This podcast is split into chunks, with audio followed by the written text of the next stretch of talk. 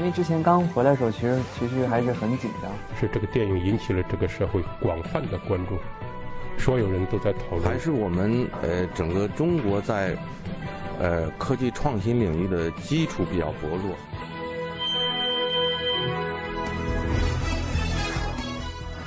影响有影响力的人，中国新闻周刊。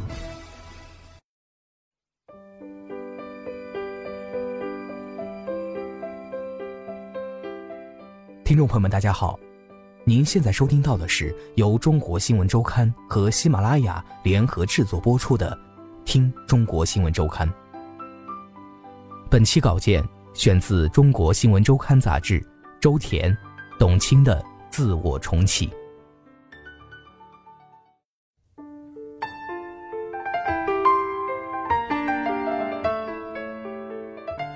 朗读者的总导演之一刘星在央视工作十年了。二零一六年三月，董卿为朗读者组建团队时，最早找到了他。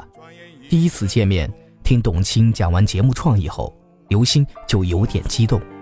当时在场的还有一个制片主任。三个人当时就开始头脑风暴。当我是歌手里出现一个李健，一个赵雷，大家都疯了一样的喜欢。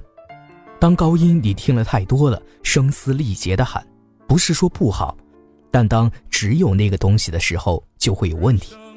正常的文化形态一定是多元的，每个人都能找到自己最喜欢的，只有一类肯定是不正常的。刘星说。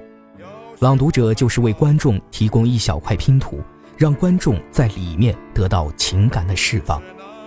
郎坤觉得董卿是敏锐的，他及时抓住了朗读复苏的潮头，而朗读者也正符合了中央电视台文化示范的目标。节目前期策划阶段，董卿请来很多人，圈里的、圈外的，有名的、没名的，他有一个厚厚的名单。同行白岩松。作家刘震云和导演陆川都在他的名单里。他说自己就像祥林嫂一样，见谁都说。他需要在反复的阐述中理清自己的思路。这期间，郎坤带着董卿去全国各地做节目推广，面对企业、媒体和观众代表，董卿讲了十多次。大概到了二零一六年底，为谁读？谁来读？读什么？怎么读？董卿把这个线梳理得很清晰了。郎坤说，那个时候他就预料到了董卿会赢。在郎昆的印象里，董卿对自己从不放松，大到春晚，小到日常栏目，有的主持人忙了或累了之后会对付，董卿从来不对付，非常奇怪这个人。董卿经常来郎昆的办公室，一坐就是两三个小时。今天貌似解决了，回家琢磨琢磨，觉得不对。又回来重新跟你谈，一件事没弄对，他都跟你没完。田梅之前跟董卿合作过《开学第一课》，董卿会把当事人留在舞台上，先面对面的采，为第二天的正式采访做准备。到了朗读者，通常是节目已经到后期制作了，一个小时的采访只能呈现六七分钟，董卿会拿着导演的速记，一句一句自己画。从策划开始到现在。累计了几百篇的读库，每一篇董卿都看过。他和导演组一起为嘉宾选读本，办公室有时候会陷入沉默，没辙了，永远被否定。董卿说：“观众看完这段采访，再听完这段朗读，觉得完整了，或者说过瘾了，那才是电视制作的一个方法。朗读者录影前，董卿还是会焦虑，不是紧张，是做了制作人后。”被太多事情牵绊的焦虑。晚上八点，大家继续排练，他一定准点从现场离开。当晚八点到第二天凌晨三四点钟，他需要用这段时间把第二天要录的节目再细细梳理一遍，要么在台上主持，要么在台下为台上的主持做准备。这是董卿一直以来的工作状态。筹备《朗读者》这一年里。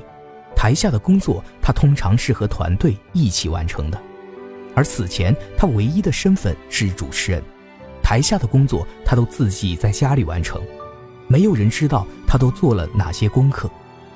他经常在书房一坐就是一整天，除了吃饭和上厕所，一整天都不离开那把椅子。春晚直播之前，他一个人待在书房，想象着全国观众就在他的面前。中国中央电视台，亲爱的观众朋友们，他开始大声练习，那音量之大，估计楼上楼下的邻居都早于全国观众听到了我的串词。董卿开玩笑地说：“这些话在我嘴巴里滚了上百遍，上台才有那个底气。”玩笑过后，董卿说：“二零零四年底，距离二零零五年春晚不到一个月，董卿接到了时任春晚总导演的郎昆的电话，得知自己被任命为当年春晚的主持人。董卿曾在一档电视访谈节目里回忆，当时已经是晚上十一二点了。”他刚搬新家，正在扫地，灰头土脸，疲惫不堪。谢谢郎导。挂掉电话的那一瞬间，他开始拿着扫帚在屋里转圈，已经累瘫了。但那一刻，觉得自己还可以再搬一次家。亲爱的观众朋友，这里是中央电视台二零零五年春节联欢晚会的直播现场，在这辞旧那一年，董卿搭档李咏，周涛搭档朱军，组成了春晚新的主持阵容。董卿一身红色礼服，第一个开口说话。他记得那年他们四个人是站在升降台上，哗的一下升上来了，哗的一下走到台前了。如今董卿回忆，他当时心里就一个声音：“我来了。”这是董卿调到央视文艺频道的第二年，来央视的第四年。董卿是一九九四年进入主持行业的，当时浙江电视台招聘主持人。他陪朋友考试，自己却意外被录取，带着新人的热情和新鲜感，他又做主持又做编导，他形容这是一段如鱼得水的日子。两年后，在父母的建议下，他顺利通过考试，成为上海东方电视台的一名主持人。一九九六年，央视春晚在上海开设了分会场，当时董卿负责场务工作，那是他和春晚的第一次近距离接触。郎昆和董卿的第一次见面也是在那个时候。